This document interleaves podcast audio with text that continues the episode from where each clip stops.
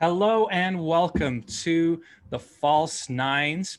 This is the 64th episode of a bi weekly footballing discussion. I am not your host, Zach Penzak. I am your host, Adam Goffin, with some bad news for the False Nines faithful. Zachary Penzak has come down with COVID.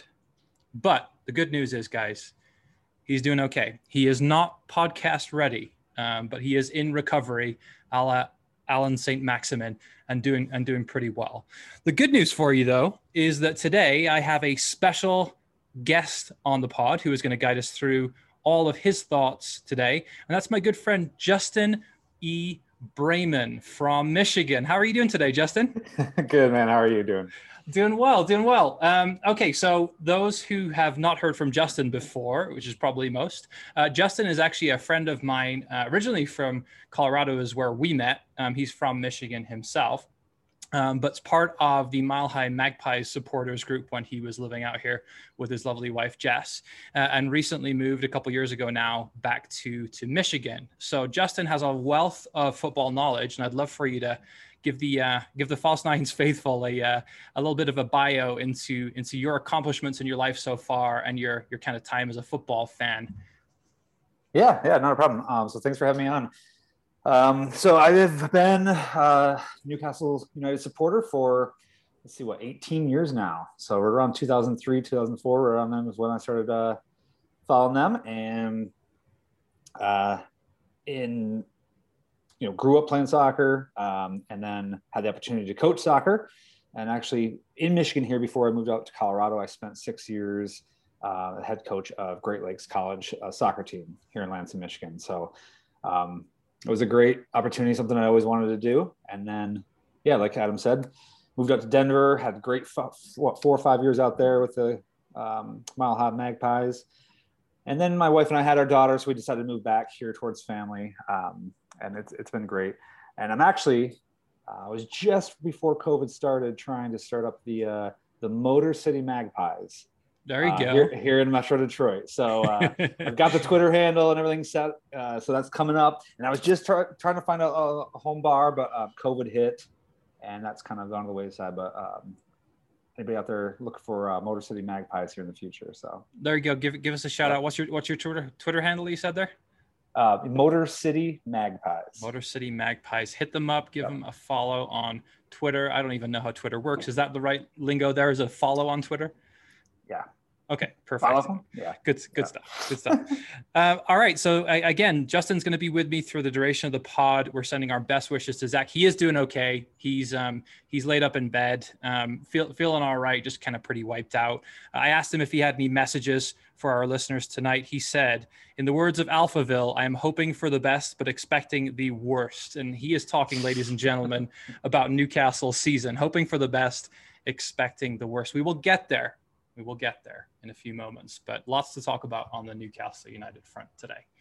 All right, so um, just an overview of what we'll cover today on the pod. First, we're going to do our regular section EPL trivia. For those of you the, that haven't uh, experienced that before, I'm going to give you a trivia question at the start of the pod. We'll give you a clue halfway through the pod, and then we'll give you a final clue at the end, as well as the answer to that trivia question. We're going to be covering in the first half of the pod the English Premier League matches. There were only four, but there was plenty to talk about this weekend. Some really important bottom of the half table stuff, and then some really important stuff towards the top half that might have impacts on European football next season. Uh, we'll take a quick break. We'll go into Europa League. Lots to talk about there, including Spurs being dumped out of the Europa League unceremoniously by Dinamo Zagreb. And then we'll get into the Champions League. Um, again, three English teams have made it through to the last eight there. So England continuing their domination of the Champions League. We'll then round it out with 10 and 90. I have some really awful questions for you today, Justin. Get ready. I'm ready. Yeah, and then we'll give you the trivia answer and we'll be on our way. Okay, you ready, my friend? Let's do it. Let's do it. Okay, so we'll start with the EPL trivia question. Again, Justin, don't answer right away, but I want you to start thinking about this, mulling it sure. over in your head. Which club can claim the lowest home attendance in English Premier League history mm. with just 3,039 fans in the stands that day? So you're thinking about Premier League clubs, past and present, obviously since the start of the Premier League era in the early 90s. huh? and you're thinking about small grounds, low attendances, which club can claim the lowest home attendance in English Premier League history with 3,039 fans in the stands that day? Obviously, not counting COVID because there's zero fans in the stand for all these games. actual fans in attendance, low attendance. Right, right, right. Okay. Cool. Got any immediate things springing to mind there? Um, no, I don't. Nothing. Nothing off the bat. No, all right. I got. Well, I got to think back. What was it? Like ninety two. 92 was the inaugural season. Yeah. Okay. So, all right. Yep. So we'll give you a little clue halfway through the pod, see if we can help uh, help get you on the right the right path here. Cool. Sounds good. All right. So let's start with the Premier League matches. We'll start with the bottom half battles, and we'll go chronologically. Friday night there was a great game between Fulham and Leeds at Craven Cottage. Lots of Newcastle fans had eyes on this one and were hoping for an away victory for Leeds United. They got it. They got a 2 1 victory for Leeds. Um, Patrick Bamford passed a late fitness test in that game and came up with a big goal and an assist in that game in a 2 1 mm. victory for Leeds. Um, I, I want to start with Patrick Bamford here. Great performance from him, Justin. That's now 14 goals in 29 games this season. Bamford was not really believed to be the guy that would be leading the line for Leeds this season. Rodrigo was brought in, the summer, and a lot of people thought that he would be the guy banging in the goals, having lots of you know experience in the Liga and coming in from right. Valencia. But Bamford has been doing the business. He's in the top five scorers in the Premier League. What does this guy have to do to earn a call up from Southgate? He's still capless at this point. Yeah, no, great question. I mean, you look at it and you you know. Um, it, it seems like a no brainer sometimes, right? I mean, you you just read off the the stats that he's on there. Uh, what is it, 14, 29? Mm-hmm. And um, I mean, he he's he's playing out of his mind. Um, I think what you need to do, just kind of naturally, what I would do is, you know, you look at the look at the uh, call-ups for the uh, the England squad currently for the um, the next matches here. We got you got Kane, Calvert Lewin, um, I think when you look at those two, you know, Kane is what he's leading goals and assists in the EPL right now, so um, he's not going to replace him. No, mm-hmm. no threat there. Calvert Lewin, 14 goals. Um, I don't think he's going to replace him. And then you know, some of the other guys, I feel like it's just maybe a style play difference. Um, I think it really would come down to um, between Bamford and Ollie Watkins. Mm-hmm. Yep. Um, it, that, that's really the only you know spot I think that he he has a chance of slotting in at. Yeah, you look at that forward line. So um, Gareth Southgate named six total players in his forwards here. It's quite mm-hmm. interesting. Calvert Lewin Kane, you mentioned Ollie Watkins. So I think it's a pretty similar striker to mm-hmm. um, to Patrick Bamford. Both were playing in the championship last season. You've got Rashford, you've got Sterling, and you've got Bukayo Saka. Um, Saka was the interesting one for me. That was the one that stood out for me. More of a more of a left winger, and I think as I started to look at it, I, I, looked at Leeds' last formation and I looked at England's last formation. And Leeds play with this 4 1 4 1 formation um, mm-hmm. with a lone striker. And then England play a 3 4 2 1. So also with a lone striker, but slightly different formation. I think to me, the answer is Bamford is a a standout kind of like lone man up top. And when you have Harry Kane as that lone striker, I just don't see a world in which Southgate is going to replace him uh, in the front line for England. No, yeah, I agree. I don't. He's he's not going to be replacement at all. And you know, I think I came across some quotes uh, just looking into this a little bit. You know, and Southgate had said a couple things um, in weeks past. Um, I think he had, he brought up Brent uh, Bamford and he said that you know he he needs a lot of chances to be able to score, and that was kind of a negative. Hmm. So you know maybe he's looking at chances that he gets um, for his home club, and that you know that that ratio is a little too uncomfortable for him um, to to bring him up. So that was kind of an interesting quote.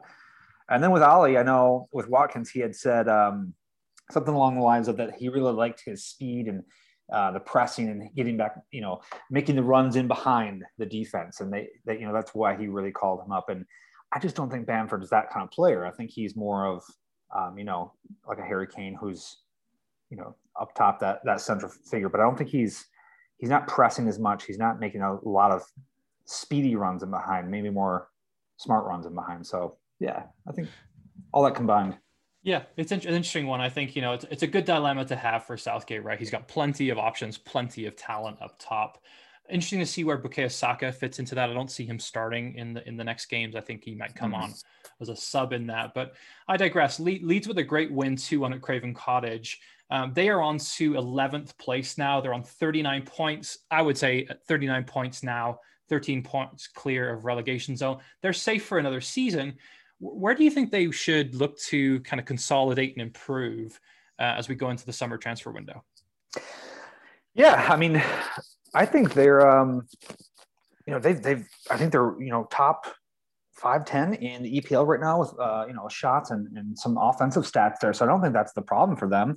Um, really, I think, I think they're right around what sixth in goals conceded though. Um, and what you had then there was like what 47 uh, for goals conceded. So I'm gonna have to say the defense. I know that they've got a couple uh, of really nice outside backs. I can't remember the, the, guy who played on the left, but I know there's Ayling who mm-hmm. plays there. I really like those players. I don't know if we, you necessarily change those two, uh, but maybe looking at bringing in some, you know, uh, a bigger name central defender just to kind of shore things up a little bit. I think that's probably the first spot that they need to start looking.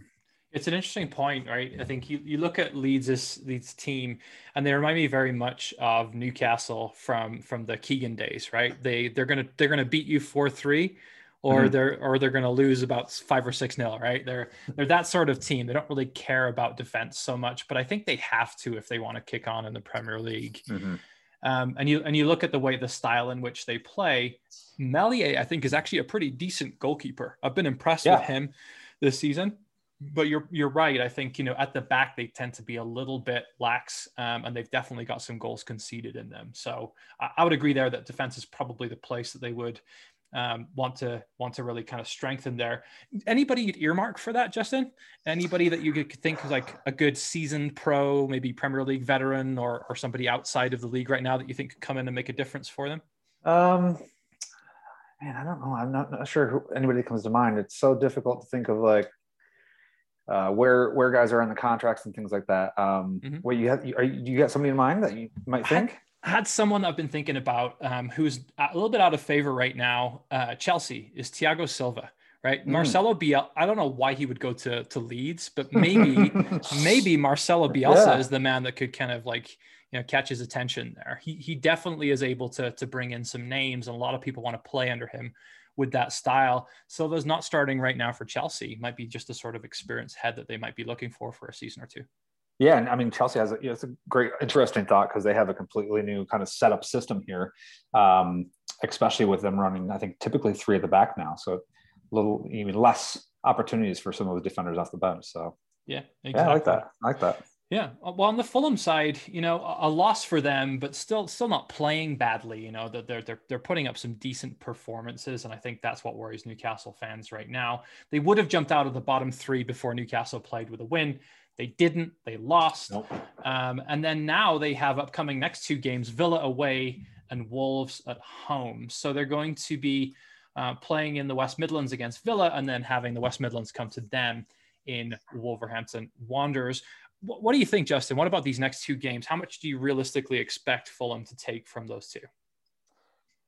Um, it's tough because all I can do is compare them to Newcastle right now, and uh, so I, I, feel like they're uh, they're miles ahead. But um, realistically, I mean, uh, you know, I'm looking some of the notes here I have. I know, I guess looking at the the earlier fixtures in this season, um, you know, they're, they're playing Villa. Villa beat them, what, 3 0 in September, I think.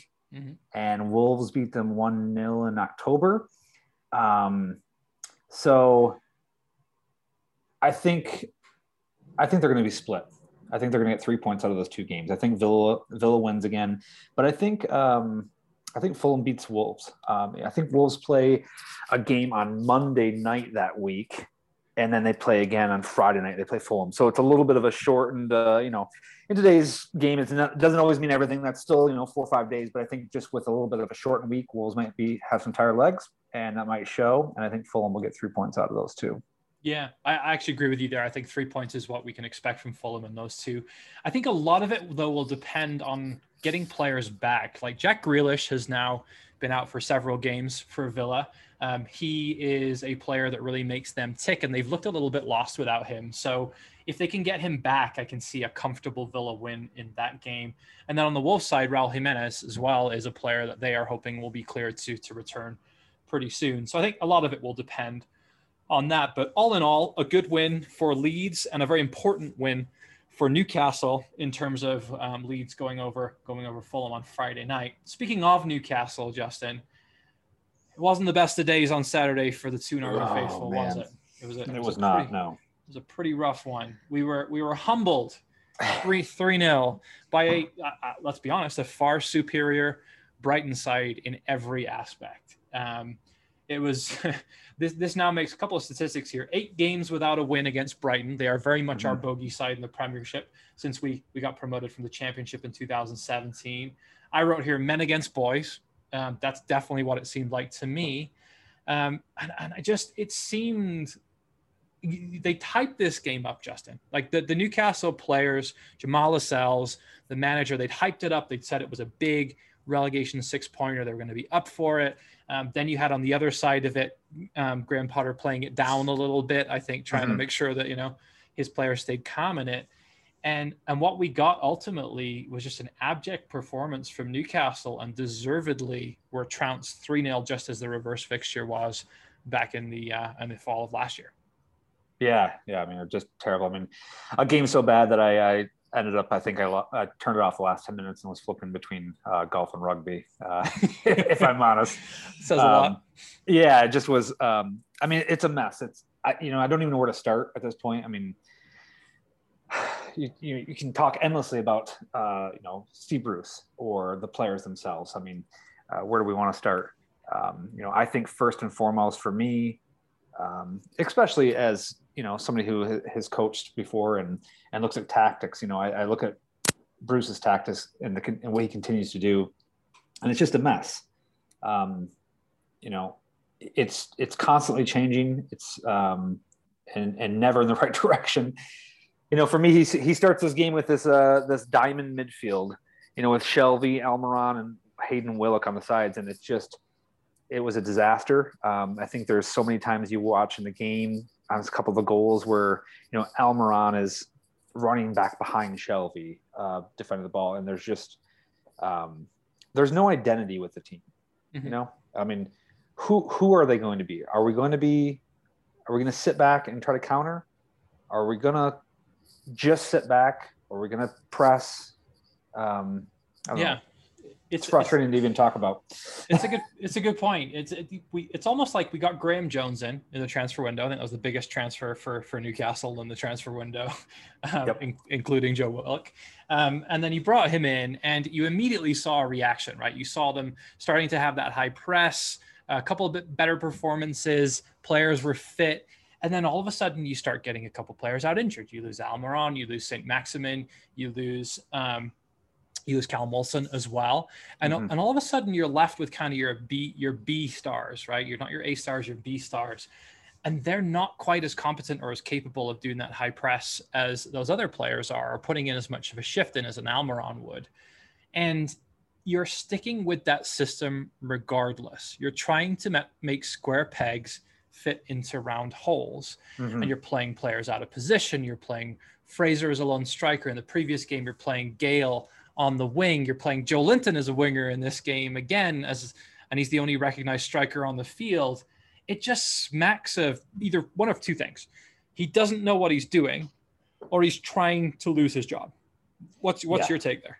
Yeah, I think I don't I don't think what he, he knows what he's doing. Um, I think he's um, oh well with him. I think also that he is he is tactically old school.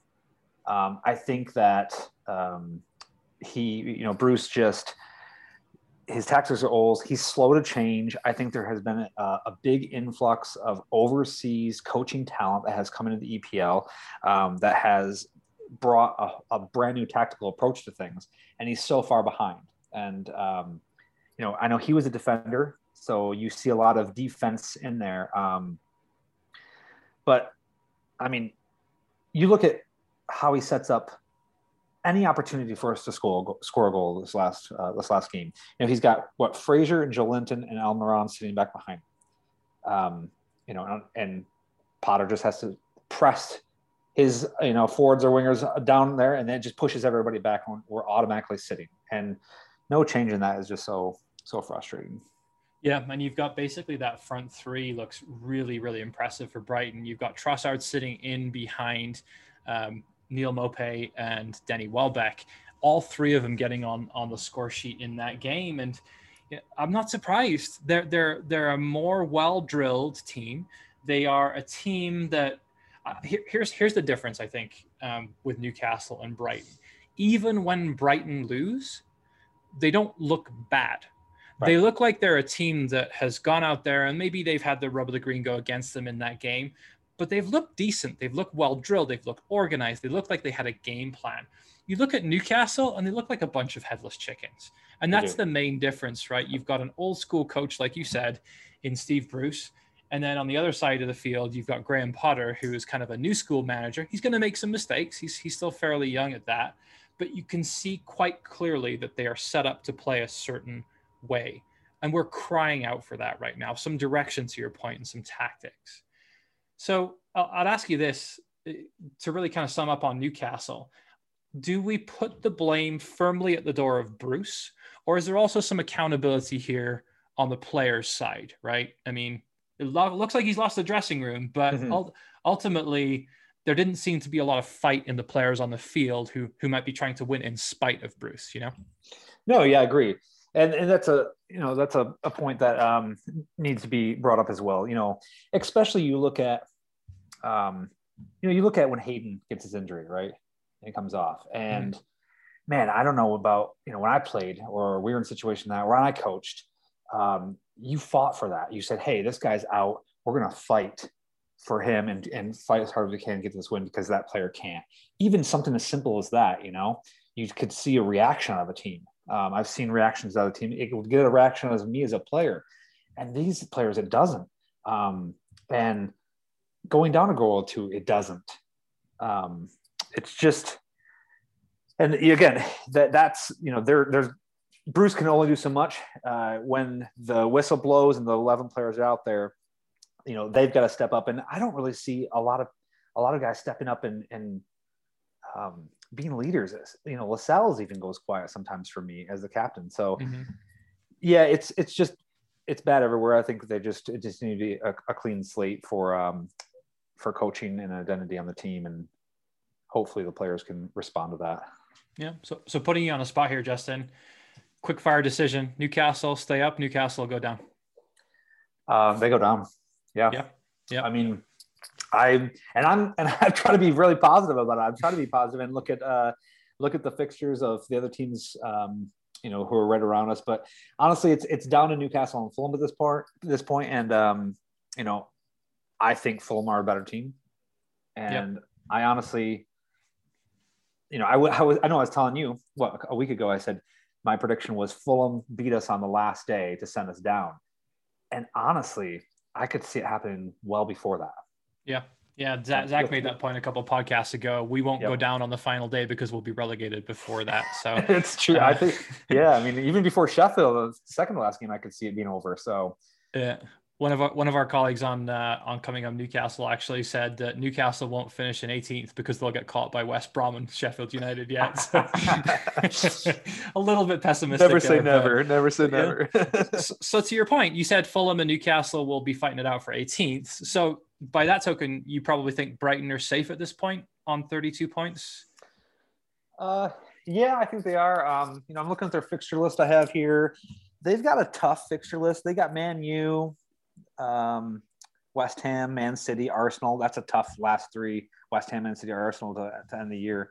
Um, I just think that, yeah, I think I think they they're probably going to have enough points out of those to to be safe. I think it's really going to come down to Newcastle and Fulham as as the last two. Yep. I, yep. I agree with you there, and I do think Newcastle go down at this point unless something changes and we get and we get rid of Steve Bruce. Um, that might be the only chance I think we've got at this point.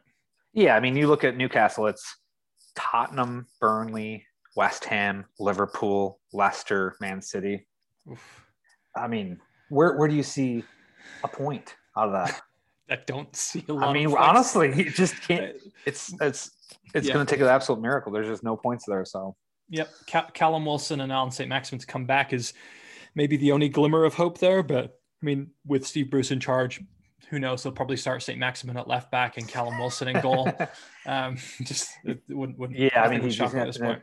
You know, and real quick uh, before one one other, you know, we'll talk about specific players. You know, one player who uh, has been a big disappointment. I look back at some of the the games that we played really, really well and got some wins this season, and th- this one player was on the field in a lot of those matches, and it was uh, Lewis, Jamal Lewis. Mm-hmm.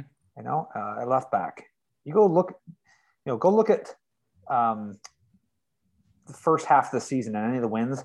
He, that player, you know, he was on the field, and interestingly, why why you know why is he being dropped? Uh, why are players like those not not playing any longer? It's just mind blowing. So a couple of defensive lapses, I think that people will point to for that. But you, I mean, he does offer a little bit more going forward than than Dummett does, and I don't think necessarily Dummett's been great um, yeah. since he since he's come back. Surprised that he's been getting the start, to be honest. But I digress. Uh, I, I agree. I think Newcastle will go down unless some some major changes happen here soon. Okay, so let's pivot up to the other half of the table in the top half. What what a game at the London Stadium. West Ham and Arsenal mm-hmm. um, on Sunday morning. It was a great one to watch. West Ham scoring three goals in the first half inside about 15, 20 minutes, going at halftime 3 0. And then um, we see at halftime just a I don't know what he said in the dressing room at halftime, Mikel Arteta, but they came yeah. out a different side, Arsenal, in the second half, and they came back to take a point 3 3. I don't think it really ultimately helps either team here. I think both teams, yeah. Arsenal would have gone into this hoping that they would win against West Ham, continuing to try and push up the table. West Ham will be obviously disappointed to concede a three goal or to really drop a three goal lead at home. Uh, we've now got West Ham two points shy of Chelsea in fifth, and Arsenal nine points off the Champions League places.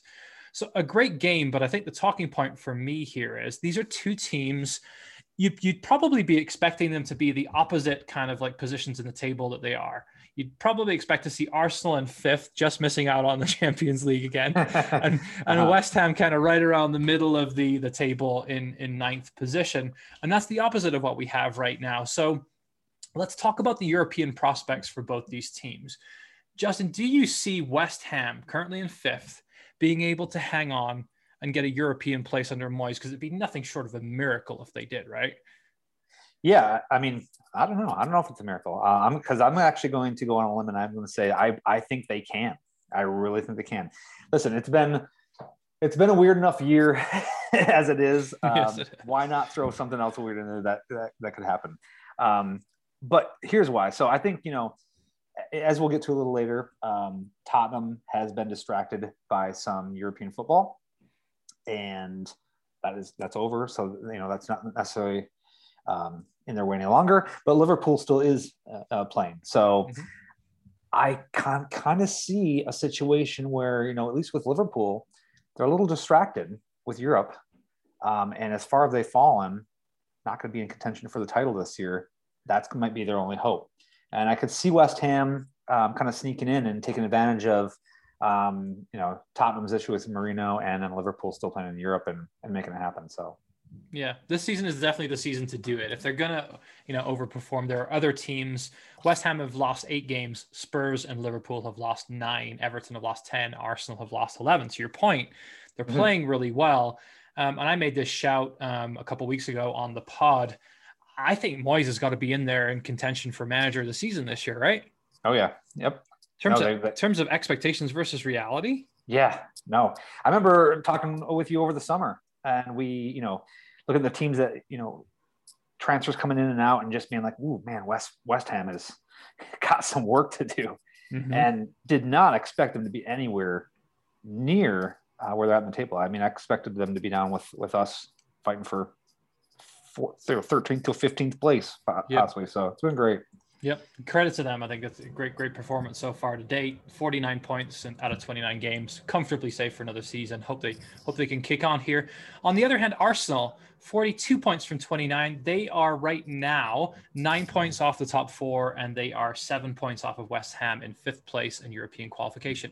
But they are still in the Europa League. We'll get to that here a little bit later in the pod. So my question for you then Justin, is can Arsenal qualify for Europe from league position alone, or are they really reliant on their performance in the Europa League in terms of getting themselves into Europe again this year? Yeah, I think it's going to be through Europa, Europa League. I don't think it's going to be through uh, the league table. Um, you know, like I had just said about West Ham, you know, I can see them as a team who, with Tottenham and Liverpool possibly distracted with um, uh, their passing continuing Europe play, um, I still think Tottenham and Liverpool are gonna um, are gonna still be well ahead of Arsenal. They're, uh, they're not going to open enough doors for them to, to sneak into the league table. So, and honestly, I think they've got a little bit of a tough a tough road ahead in the Europa League too. I don't think it's going to be just a piece of cake to uh, to get that spot back through there either. So we'll see. Yeah. I, I agree. I think that their best chance of getting into Europe this season will be via the Europa League. Do you think that's enough for the management at Arsenal. Do you think Arteta is safe if they don't qualify for Europe this season? Would it be seen as a failure? Obviously, they won the um, the Community Shield at the beginning of this season, FA Cup last season. He's brought some silver in immediately. He's trying to build a team there. Do you think that you know they'll they'll give him a little bit of rope and another summer transfer window to do the business? I think so. Yeah. Um, like you said, I think if if had not brought in you know the silverware uh, already, that might be an issue. But um, they, you know, management there seem they historically like to to have a long term manager, as we know, um, and I think they kind of want to build that again with somebody who's young. I don't see them throwing him out so quick. I think they'll at least give him one more year to prove himself. Yeah. But but it's got to happen next year. It's I mean if if it doesn't if what you said you know doesn't pan out for this year, it's got to happen in one year. Otherwise, that's probably it. Yep, I, I agree. I think you know he's obviously an ex-player for Arsenal um, and is beloved by the fans there, especially in a year of COVID where you've not really had any fans in the stadium. It'd be great to see kind of um, the, the, Arsenal fans back and supporting the team there. Yep. All right, so, so to wrap up our um, our weekend fixtures for the Premier League, um, Villa lost 2-0 at home to Spurs. Won't go too deep into this one, but Villa really lacking that cutting edge again. No Grealish. Um, Spurs obviously had just gone out of the um, the Europa League. So we're looking for a performance there. Um, I think where we talk about this game, not, not a lot to talk about really for the game itself. It was a pretty, def- a much defensively better performance from Spurs than I've seen in recent games from them. And Villa again just looked like they're just not creating enough um, and not really putting enough chances away. Uh, Villa are 10th now on 41 points. I don't think they're going to qualify for Europe. They're absolutely safe for me, that's kind of right where they should be, right, right around the middle of the table. I think they underperformed last year. Would you agree, sir? Yeah, I, I agree. I think that's. Um, I think probably if I looked at my prediction table, I probably had them tenth to twelfth, maybe a little more pessimistic on them. But um, no, I think that's where they're at.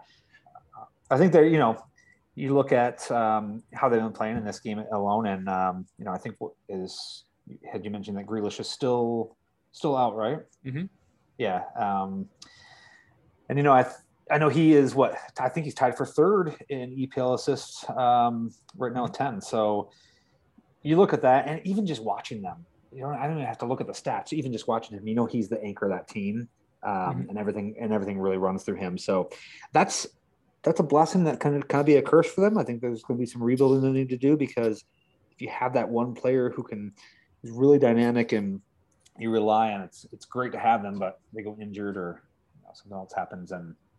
Yeah, to your point, they're, they're, they're, putting a lot of stock in him as a player, right? You know, sure. in terms of they don't, don't have a lot of other options outside of that. Uh, That's good, great point. And, and then on the other side of that, Spurs, you know, for all the the talk about Jose Mourinho, they are in sixth position on 48 points, same number of games played as Chelsea on 51 points. They're not that far back. They absolutely have a chance of qualifying for the Champions League next season. Um, so I, I, think you know there we'll get into Spurs a little bit here when we do our Europa League segment here shortly. But at the same time, I think you know he was brought in to win trophies, and um, they're they're certainly not going to be anywhere near winning the Premier League trophy this season. But what we're wanting to see is progress, right? We're wanting to see him putting his stamp on it. Does this look like a Jose Mourinho team for you at the moment? No, it doesn't. Um, well, and maybe we can dive into this a little bit later, but it, it doesn't. Um, but it's it's starting to, mm-hmm. and I can kind of dive into in a little bit more because um, it's not a team of his of the past. Um, but uh, I think there are some things about maybe him and kind of where he's headed as a manager um, that I have opinions on where um, it, it, may be. And I just don't see it going to be, I don't, I don't see it being the recipe for success for long term with him and Tottenham. Yeah, it's, a, it's an interesting one. I was looking at the defensive record of Spurs, and you know, you, you typically associate um, Mourinho with defensive-minded teams and tight teams at the back, and they have the third best defensive record in the league, only second to, uh, only third to, I should say, Manchester City and Chelsea have better defensive records than them. So he's doing a lot right there. I just don't think he's performing in the big games where he needs to. They're they're mm-hmm. blowing out teams four and five nil, and when they're on, they're on. They look really good, um, but the, the consistency is what he's been lacking. And Mourinho teams of the past have had that in spades. So I think we need to see more from them. I think we will see more from them as the season progresses, and we'll get into a little bit more Mourinho conversation here in just a bit, Justin. Uh, before we do, EPL top scorers right now. We haven't done this for a few pods, so I wanted to give a quick recap. Mo Salah and Harry Kane are top of the scoring charts with 17 goals. Bruno Fernandes, what a player he is, 16 yep. goals on the season.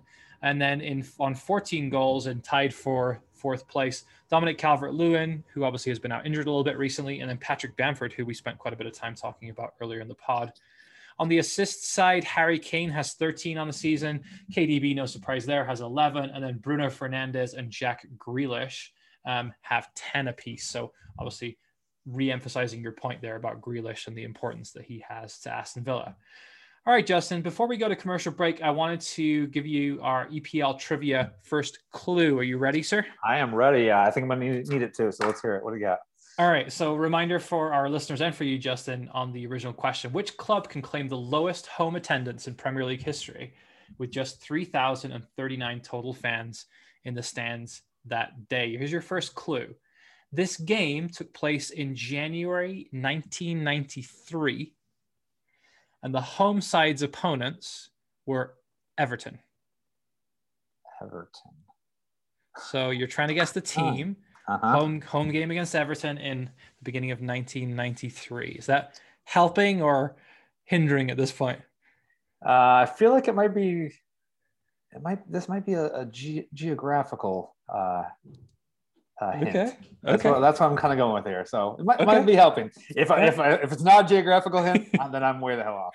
But all right, sounds good. Well, we'll have one more clue for you uh, before we end the pod today, and of course, we'll give you the answer. Uh, but before that, we are going to go to a quick commercial break, and here's a word from our sponsors. All right, welcome back to the False Nines. I'm here with Justin this week, and we've just had a great conversation about the Premier League. We're going to move on now, though, to the Europa League fixtures from last week's. Lots to talk about here, Justin, uh, including two English teams going through Arsenal and Manchester United through to the last eight after good wins against Olympiacos and AC Milan, respectively. We lost Steven Gerrard's Rangers, recent um, Scottish EPL champs, to Slavia Prague. They were knocked out 3 1 in aggregate. But here's the talking point I want to get into here. We talked about them just before the commercial break. Um, Spurs, obviously, losing two, losing a 2 0 lead after the first leg, winning at White Hart Lane um, 2 0 in the first game. And then the return game against Zagreb, playing against a team whose manager was in prison, Justin. In prison for fraud, but to me, it looked like the only frauds in this game were the starting eleven for for Spurs. Uh, yeah, what was the deal with that? I, I I heard about this, but I didn't know the whole situation. Real quick, what what was the fr- some sort of some sort of in prison not after the game but while it was happening he was in he's in prison and i, I think he's in prison for a while um, he got convicted of fraud uh, they haven't picked a full-time manager yet, so technically he's still the manager. Um, but they had okay. a caretaker came in and was taking charge of the game there. Really interesting, really interesting set of circumstances. Um, but they took it to extra time, won two 0 in in regular time, and then um, Spurs looked like they actually woke up after they went two 0 down. But um, Zagreb won it three two on aggregate. They scored another goal in in extra time and knocked out Mourinho Spurs. So so that's the talking point here, right? Yeah. Mourinho was brought in to win trophies. Um, Pochettino got them to the Champions League final and lost to Liverpool. Mourinho defeated by relative minnows in the grand scheme of things here. when you look at the status of the two clubs in Dinamo Zagreb. Are they any better off as a team, Spurs, than they were under Pochettino at this point? I mean, no. I mean, if Mourinho is getting, um, you know, he's losing games to what from coaching going on in a prison on a phone or something, however that worked. Um, but no, I mean, seriously, I, I, don't, I don't think they are. Um, and honestly, I think kind of what I was alluding to earlier with uh, my, my thoughts on Mourinho is, um, you know, tactics and all that aside, or the, the team he has. Um, I just think that he's he's starting to kind of drift in this um, this realm of you know being thought a little bit too much of a savior, and I think he's kind of getting found out. Um, and it kind of makes me remi- it, reminds me of the um, that saying that's like um, you're not really in love with somebody you're just in the you're in love with the idea of them yeah and I kind of feel like that's Mourinho now. Like he just jumps from club to club, and they everybody wants him because, you know, he he they they love the idea of him, but really who he is as a coach, I think is kind of starting to slip, and we're starting to see some cracks. And um, I think he's he's past his his best days. So yep. um, that's my two cents. Um, I always thought he was kind of an, an odd manager uh, anyway. Um, I mean, he he got the best out of teams. He he definitely has, but something's changed. So. Yeah, it's it's an interesting one. You think about Pochettino; he did not win any trophies for Spurs. However, he took them to the Champions League final. He took them to within a win of the Premier League title when Leicester um, pipped Spurs to the title uh, in the Premier League several seasons ago. Mourinho has won plenty of trophies, and he's still got a chance to win a trophy this season. They're playing next month sure. in the Carabao Cup final against Manchester City. City, who are on for the quadruple, by the way. Um, don't forget that. Yeah. Um, that's going to be a really tough game for them, but it is a one off game where he could potentially bring some silverware to the Spurs faithful. I think you have to kind of give him through the end of the season. And as we talked about just a few minutes ago, they do still have a natural path to the Champions League next season by nature of their league qualifying position this year. So, what do you think is the minimum requirement for Jose to keep his job? Because right now, Jose Mourinho is the number one favorite, ahead of Steve Bruce, miraculously, to lose his job. What keeps him his job this season, Justin? Um, I think they got to find a way to qualify for Europe. Um, I mean, where are they sitting in the? Um, for, again, you know, they're they're sitting in sixth behind West Ham. So, you know, the conversation we had earlier, do I think West Ham is going to pull that off? Yes, I do. Um, but I think for him to really keep his job, he's got to find a way to, to fight back and make sure he, he's in one of those spots for um, a European spot through the through the league um, this yeah. year. I think I think at a very minimum. I think outside of that, um, you know, you're out of any other cups, especially if they lose that, you know, that um, that game versus City. Uh, the, I think that's the final of the Carabao, Carabao Cup. You said, yeah. especially if they lose that and you've fallen out of uh, Europe League and you're not making Europe through um, through the table. Yep. I don't. I don't. I mean, what else? What else could he do? Yeah, that's a great point. I, it's, you've actually segued me beautifully into the next topic, which is Harry Kane. Mm-hmm. So Harry Kane walking off the field against um, Dinamo, Dinamo Zagreb looked dejected. He looked pretty pissed off if I'm if I'm honest, and and rightly so, because this is a player that a couple seasons ago was playing in a Champions League final, and now he's being knocked out by these minnows in Zagreb. Sure. Harry Kane deserves to be playing in a better tournament than the Europa League in my eyes. And if the minimum requirement for Jose Mourinho to keep his job is qualifying for Europe, I personally don't think that is enough to keep Harry Kane at Spurs. Now he is a Spurs lifer, it would seem, right? But he's right. 27. He's turning 28.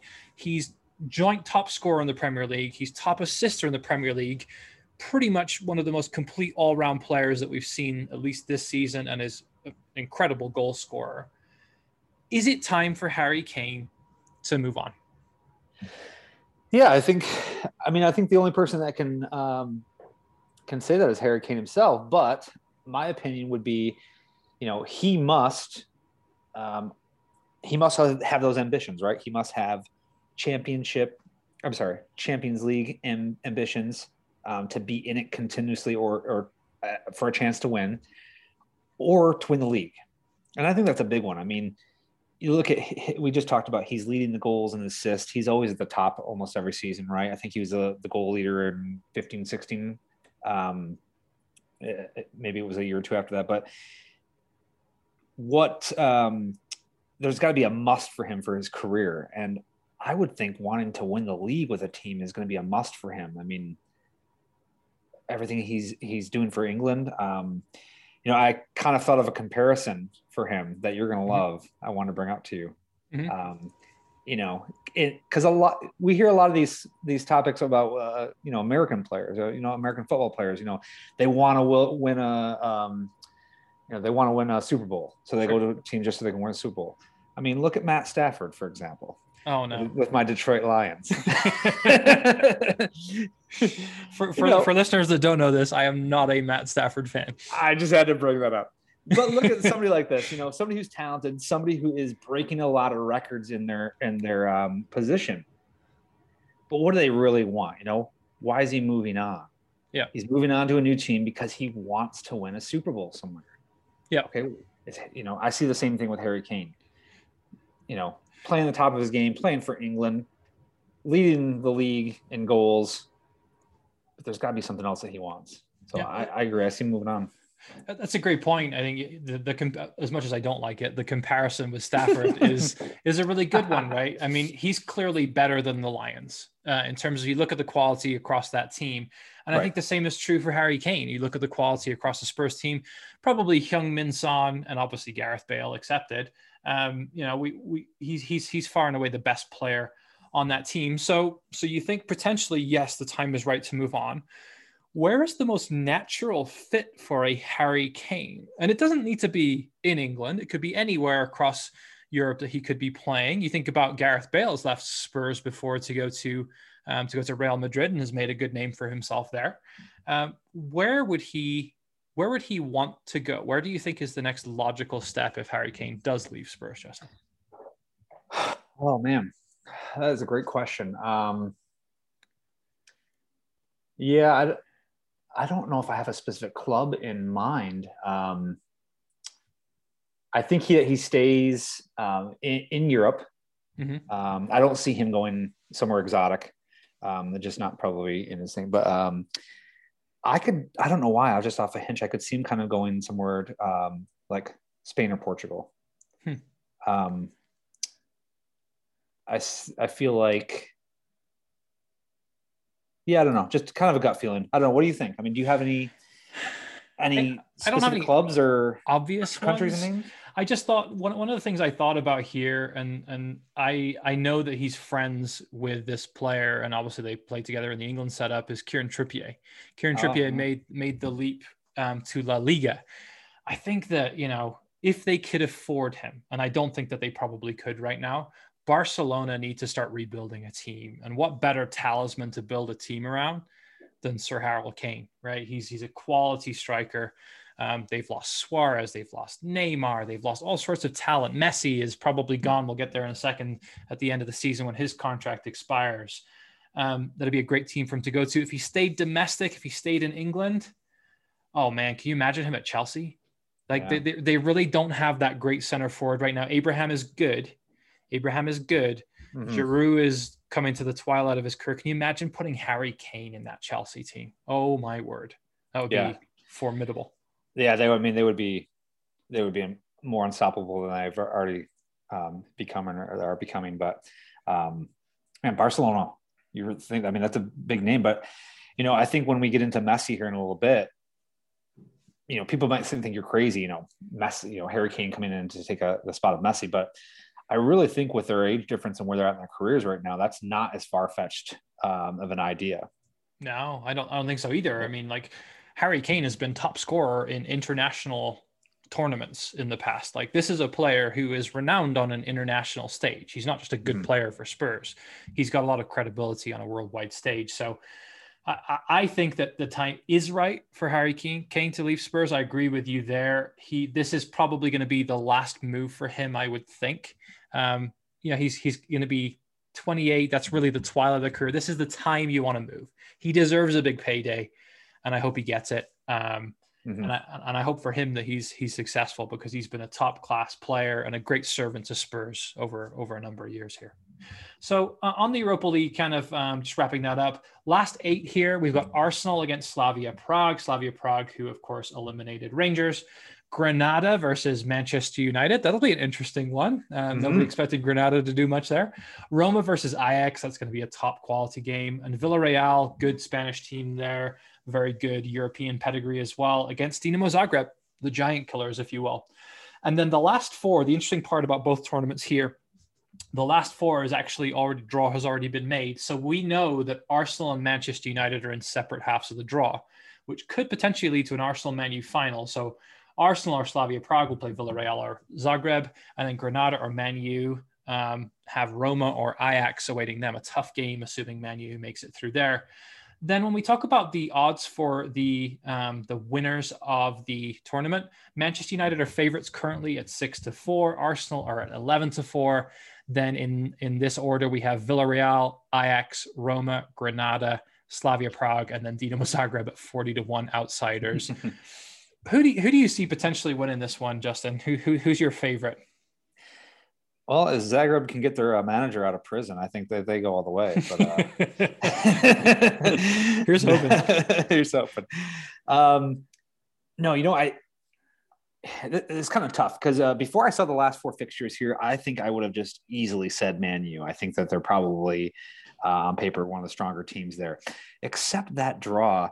Um, you said, you know, the Roma Ajax game is going to be really, really good. And I see Ajax winning that. Um, and I think they are a surprise team. Um, I don't, I can't remember all the details, but I know in the last couple of years, they have gotten a lot of really good youth and has started a really exciting project there mm-hmm. that I think is, um, is coming around. So I just kind of have a, a gut feeling that that's going to be tough. Um, I'm gonna I'm gonna go off on a limb. I'm gonna say I I think man, you were going to struggle. I think Ajax is, are going to kind of come under the radar a little bit here, and uh, I'm going to go with them at the six to one odds. All right, I like that. That's a good yep. good good outside bet there. Um, the obvious one here is Manchester United fell out the Champions League and are playing well, knocked off AC Milan. I'm going to go with Arsenal here. Um, 11 mm. to 4. A couple seasons ago, they were in the final of this tournament. They lost to Chelsea. Um, I think that when you when you look at uh, Mikel Arteta, he's set up for these one-off games, right? The consistency in the Premier League hasn't been there, but when he's been up for it, you know, he's really performed and his team have performed. So I think that Arsenal may lift the trophy this year. And if they do, Justin, that will give them a route back into the Champions League for the first time in many, many seasons. So Arsenal be, be my, my shout. Mm-hmm. I would like to see them win it actually. So yeah, that would be, that would be fun. Yep. All right. So on to the Champions League. Let's get to the big boys here. Liverpool, Chelsea, and Manchester City all through to the quarterfinals pretty convincingly in, in all aspects here. Porto have made it through. Um, Bayern and Real Madrid and PSG all went through convincingly as well. And then Dortmund is the final team um, who kind of um, make up the last eight there. Let's start with the English teams, though. I think the one I want to focus on here, the most surprising in, in terms of how comfortable it was for me was Chelsea. Um, La Liga leaders, Atletico Madrid, this season, looking good. They knocked out Liverpool in last season's tournament. And Chelsea came in and they turned them over and beat them 3 0 on aggregate. This is an Atletico team that are known to be great defensively. Here's a stat for you, Justin, before you give me your thoughts on Chelsea. Since Thomas Tuchel has came in, in 14 games in all competitions, Chelsea have conceded how many goals, sir? Um, conceded. Ooh, just throw a number at me there. Um, since he's come in, when? When was it? 14 games in January. He came 14 in. games in January. They've conceded 16. They've conceded two goals. Oh my gosh. Chelsea wow. conceded two goals. One I against thought they've had a Sheffield closer United. games. No, Sheffield United and um, Southampton are the only two teams to score against Thomas Tuchel's defense. I know they're undefeated, right? Five wins and two draws. I know that, but I thought mm-hmm. they were. Oh man, I was I was mistaken on the goals. Wow, that's yeah. impressive. They're they're really keeping it tight at the back, and he's he's doing a great job. So, for me, when you look at that, Chelsea have got to be a great outside bet for this tournament, right? Yeah, I think they are. Again, like I just said, uh, you know, uh, undefeated since he's come in, um, and they're they're so so impressive to, to watch. Um, you know, we talked about earlier when we were um, ragging on Steve Bruce about you know the the influx of some of these younger uh, tactical managers that are coming in, and he is one of them. Um, you know, he come in and you, you see him. You know, he's running that three at the back uh, beautifully, and just the freedom that the players have, um, and the transition from offense to defense. Everybody knows their role. It's so smooth. Um, I mean, they they probably are a top one or two for me uh, in the Champions League here to win. Nice. Sure. Yeah, Chelsea been really impressive. Um, on to a couple of other teams. Porto with a great win after incredible game yes. after extra time, um, knocking out Juventus on away goals. Definitely the shock of the last 16 in terms of results there. And then we had Bayern and Real Madrid making it through pretty comfortably, and then PSG just completely rolling over Barcelona in these two games. Mbappe, the star of the of the two legs, mm-hmm. certainly. Um, but let's talk a little bit about Lionel Messi here. His contract's up at the end of the season. They're out of the Champions League. Is this the last time that we see Lionel Messi play in Europe for Barcelona? Um, I think so. I mean, it's it's been talked about for well a couple years now. You know, every year is going to be the year that he's going to be done, and there's this interesting dynamic where you kind of feel like since he's been there his entire life and everything that the club has done for him, you know, even to a personal level with some of the things that he's gone through, you get this feeling that he he has really owed it to them and almost owed his entire career to them. Mm-hmm. Um, but we saw this last year or two some strains in that relationship. So I, I think it's done. Um, he's turning 34 in June, and I think that he he's on to uh, to end his career somewhere else. And that and that leads me to my next question: Where, right? Who can afford on a free transfer? Who can afford Lionel Messi's wages at 34 years old? Like you're not going to get a huge return on investment there, right? Obviously, he's an aging right. player in the twilight of his career. Realistically, the only two teams that can afford him and would they PSG? want him would be PSG or Man City, yeah. in my eyes. Teams yeah. with like bottomless pockets, right? That's for me. Is there anybody else that you could see him going to? Um, I mean, there might be a rich, one of the rich, rich, Russian teams or something that might be able to afford him. I don't see him going there though. Um, you know, I know with uh, PSG, he could have the, you know, he could reunite with Neymar and have that the relationship. So that makes the sense, most sense. Um, yeah, and the Guardiola relationship at City too. It is. It is. Mm-hmm. Yep. So there, there's some interesting things. I, w- I do want to bring up one thing. Um, I saw an interesting article today uh, from ESPN on Messi and it was talking about um, you know David Beckham's new project in Inter Miami. Now, don't laugh yet because we're talking about the wages.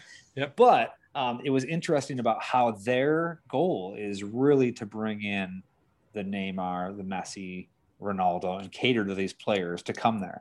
Um, do I think it's going to happen now with the wages? Uh, absolutely not but it's an interesting thing that I think in years past, mm-hmm. the U.S. has been this landing zone for some of the, um, you know, Ibrahimovic's, Rooney's, Pirlo, you know, to come. You know, it's the retirement league, but I think the Inter Miami wants to do something a little bit different and kind of bring a couple of these guys maybe a little earlier than when they were about ready to retire. So, just an interesting thing I wanted to bring up. Um, maybe after one more jump to somewhere like PSG or Man City Yep. Might see him uh, end his career somewhere like that. That would be phenomenal, and what, what a story that would be. I think you know there are a lot of fair weather fans in the United States, um, especially on the MLS side. Um, but to have a player like him in the league, I think would certainly be, it's like when Beckham came over, right? It's just going to yep. be su- such a huge draw for them. Um, great, great points. I, I, I love that. I, I agree. I think that this is probably the end of Lionel Messi at Barcelona at the end of this season. I wouldn't be shocked to see him go to Manchester City just because I think they can afford it. And I think he has that pre established relationship with Guardiola. That would be my bet if I was going anywhere. But I love that outside shout of the of the MLS there. I think that's mm-hmm. a very interesting one for him too. All right, so on to the last eight. The draw for the last eight has been made. Real Madrid versus Liverpool, um, is going to be a huge one. Obviously, two teams with great pedigree played in the final of the Champions League um, a couple seasons ago. Now I think we watched that one together, didn't we? In the uh, yeah, we did in the, yep. in the Three Lions. That was Gareth yeah, Bale's yeah. Gareth Bale's over the kick.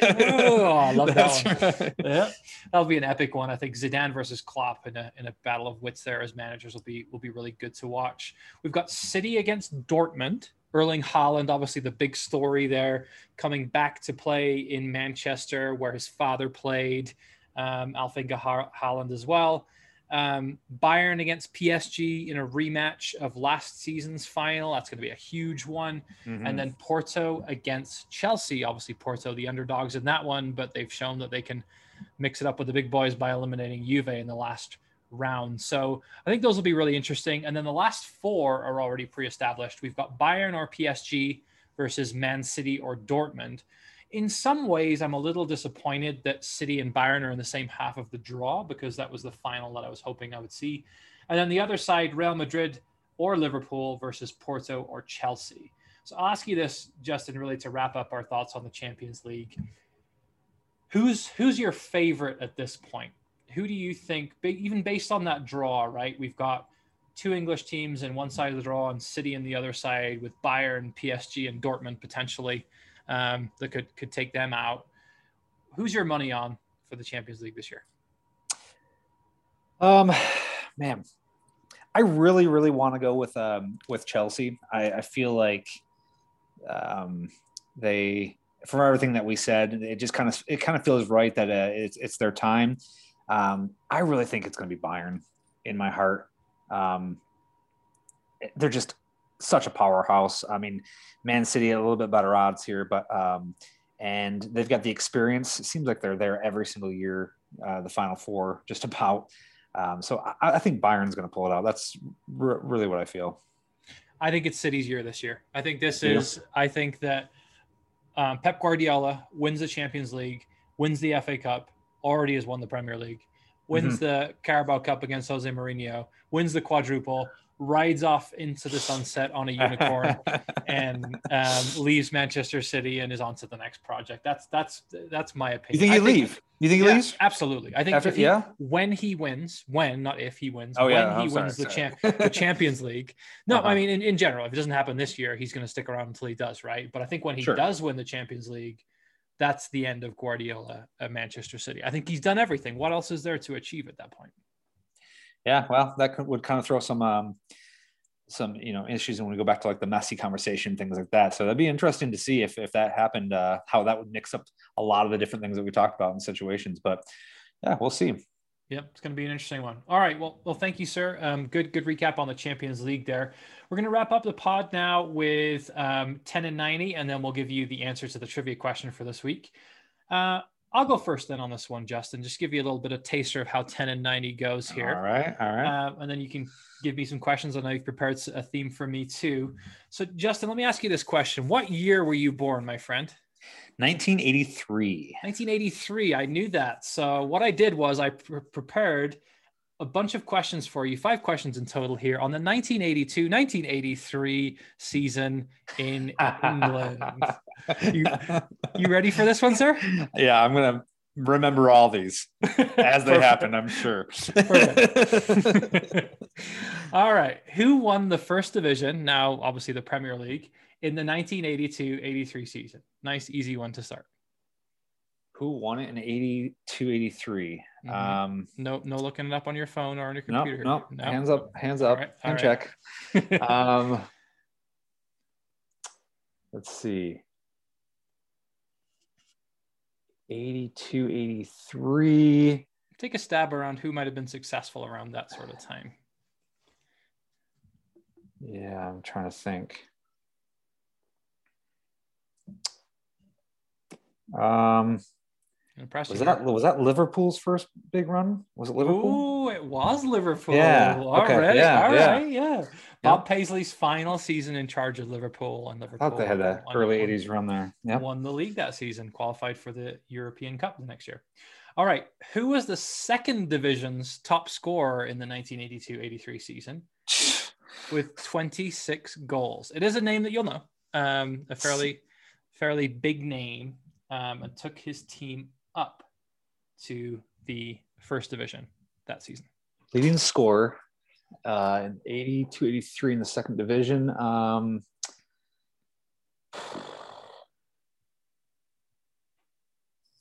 I'll give you one more clue because I'm feeling generous. okay. Uh, he played for Leicester and was a top scorer for Leicester in 82 83 and took them back into the first division. Mm, no idea. What I didn't have Leicester on the radar at all. Host of Match of the Day, Oh, really? Gary Lineker. Lineker, really? Yeah, Wow. Gary Lineker. Yeah. Okay, 20 nice. 26 goals. All right. Which team was relegated from the first division in 1982 83, yet still qualified for the UEFA Cup Winners' Cup that next season? Lucky bastards. um, relegated.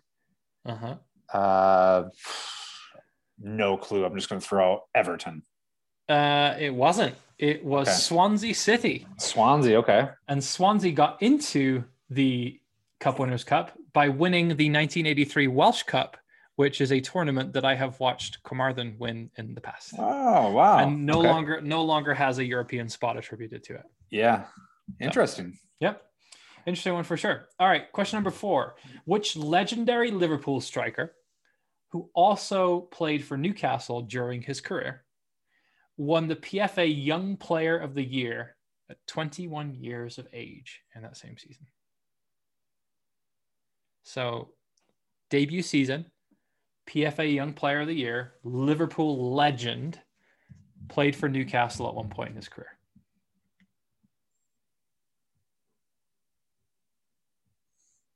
Oh my gosh, I'm blanking. I'll give you one more clue. Yeah, give me one more. I have him on one of my jerseys. You have him on one of your jerseys. One of my Newcastle ones. What's the theme that I have on my Newcastle jerseys? Is it Speed? It's no, he's way he's way too young for that. Mhm. Yeah, yeah, yeah. So it's I, I get all Wales players on my You jerseys. get Speed on all, almost all your jerseys. That's all I I can do. of. I do love Gary Speed. It's that's before his time. Yeah. He's a he's a Welsh player. Liverpool legend. Don't No, know. Ian Rush. Oh. Okay. Yep. Yeah, Yep. There you go. Yep. All right. You got a 50-50 chance here on this final question, Justin. You ready? Yeah. Let's do it. Who finished higher in the league in 1982 or 1983? Newcastle or Sunderland? um, man, I feel like we were. This was before we were good, so we were probably just as bad. So I'm going to say uh, Sunderland finished higher. Yep. Sunderland finished in sixth, 16th in the first division, did not get relegated. Newcastle finished in fifth in the second division, did not get promoted, just Ah. promotion spots. Hey, I got two. You got, yeah, you did pretty good. Actually, I was, I was quite impressed. Actually, how did you get two? You didn't get two. Oh, you got Sunderland. Yeah. You, I got the first one. you got the first one. That's right. Yeah, yeah. All right. I do this for Zach every podcast. I'll do it for you as well. Um, I know you've listened to the pod before, so hopefully this isn't too too much of a surprise for you. A bonus question for you, Justin. I want you to pronounce this Welsh word. I will spell it for you. F E I, and feel free to write it down if it's easy. I am. I am. F E I R W S. F E I R W S. Yes.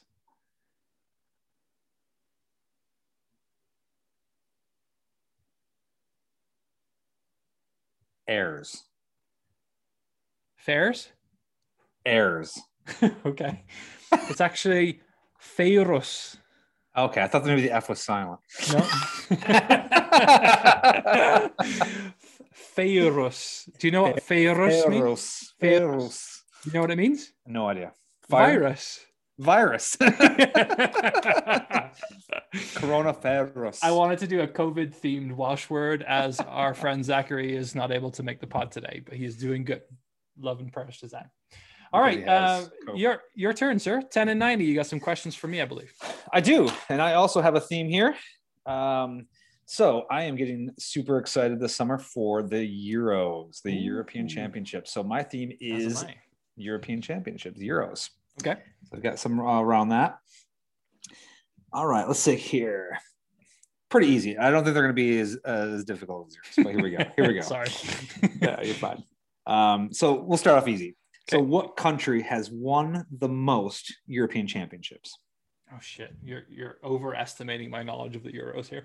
Um, won the most Euros.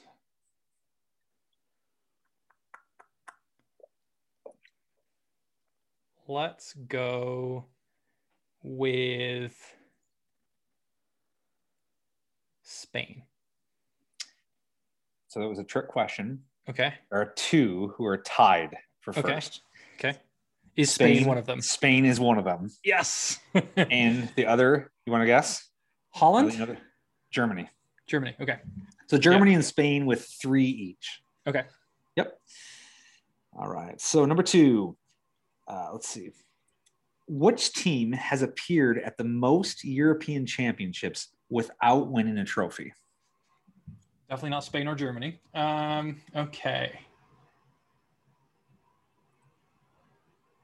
Wait, have England won the Euros? I'm going England. Is it England? England. Nine Yeah. times they've played and they've, Oh, they've they broke my heart in Euro 96. Euro 96 was the I watched that with my grandfather. It was terrible. Like, oh, Yep. awful. Penalties again. No, no, no, thank you. You got it, England. Yep. All right, number three. Who was the top scorer at Euro 2004? 2004. Can you tell me where Euro 2004 was? That might help. Uh, I don't know. Okay. That's a terrible. I can. I can give you I can give you another uh, hint if you'd like. Give me, give, give me a hint. I'm trying to think who was big in 2004. That's 17 years ago now. He's Czech. Ooh. Want his club, of do you want his club team? yeah, go ahead. Played for Liverpool. Oh my word. I was originally going to go with Karel Poborsky, and that's Manchester United. Um, the only name that keeps coming to me is Vladimir Smicer. No, Nope. go Yep. ahead. You got me. Milan Baros. Oh shit! Yeah, Baros. Yeah. Okay. Yep. Yep. Good player. Yep. Yeah, he was. He was. I wouldn't have put him in the realms of top scorer in a European tournament. Good player. I know, but- right? but That there you go. surprised me too. Yeah. cool. All right, number four. Who scored England's first goal at Euro 2012? It was only eight or nine years ago. First goal. So group stages. Hmm. Want a hint? Yes, I'll need a hint for sure. It was a header versus France. Header versus France. So, given it was a header, It's a bit of a I'm- hint. It's a bit of a hint. Yeah. I am going to go with a defender because I think you're trying to trick me here. And the defender I am going to go for is I'm stalling here. Joleon Lescott. you got it. No. yes. Totally. Amazing. Julian Lescott. Good in the air, dude.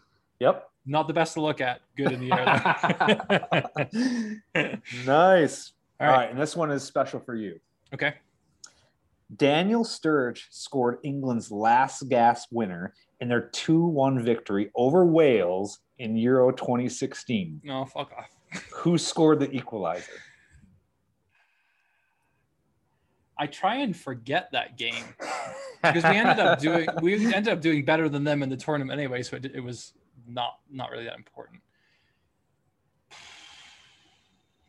Um, literally the only game I remember from that tournament delirious was was the game against Belgium. That was just amazing. This player came on as a halftime substitution for Harry Kane. Oh, so it's the English player that scored in the game, not Yeah. the Welsh player. Yeah, England. England. Um, Daniel scored scored England's last gasp last gasp winner in their two one victory over Wales. Okay. Who scored the equalizer? So Wales was up one 0 Mm-hmm. Who scored the equalizer before Sturridge wins it? Hmm. Halftime substitute for Harry Kane. Kane.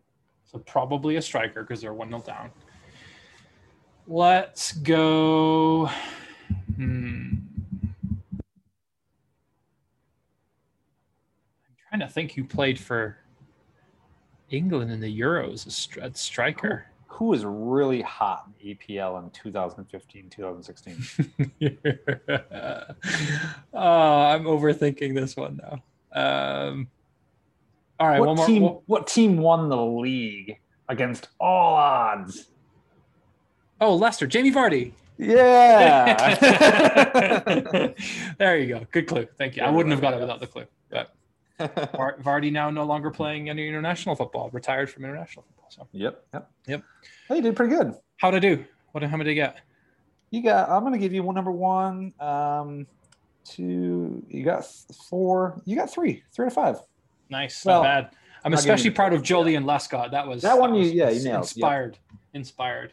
All right. Well, we'll we'll kick it back to you for the last question of the night, then, Justin. It's our EPL trivia question.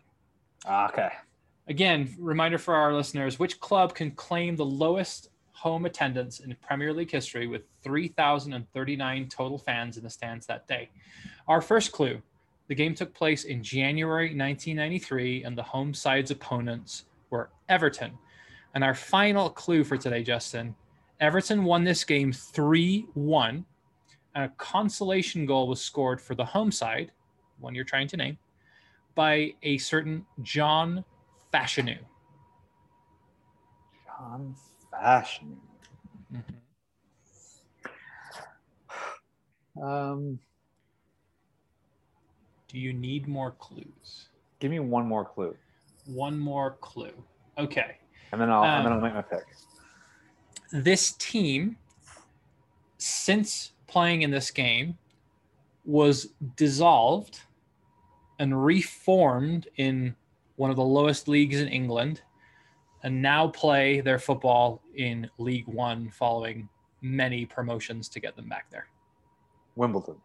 Wimbledon Football Club Oh, is correct. If you hadn't given me that, I was going to say uh, Ipswich was going to be my guess. okay, yeah, But no, I'm Wim- familiar with the Yeah. the whole Wimbledon thing. That was at Selhurst Park when Selhurst Park was shared between Wimbledon and Crystal Palace. Yep, I remember they were dissolved. And um, um, who who what um, what Newcastle player started Wimbledon? Um, um, One Newcastle player played for Wimbledon. or yeah, played for Wimbledon. Warren Barton. Barton, thank you. Yeah, there you go. oh go. my gosh, I was Yeah. blanking on that. I was like, I know some. Yeah. we had a, a famous player started there. So yeah. And Vinny Vinny Jones played for Wales. oh, Vinny Jones, A couple couple of caps for That's Wales right, as well yeah, too. yep, so. yep. Good good team back in the day. All right, my Yep. friend, this is this has been a lot of fun. Thank you for for stepping in at short notice. I really appreciate it. You you have any shout outs that you want to give or any plugs that you want to give? I know you've got some uh some golf pages going on Facebook there that you might want to plug.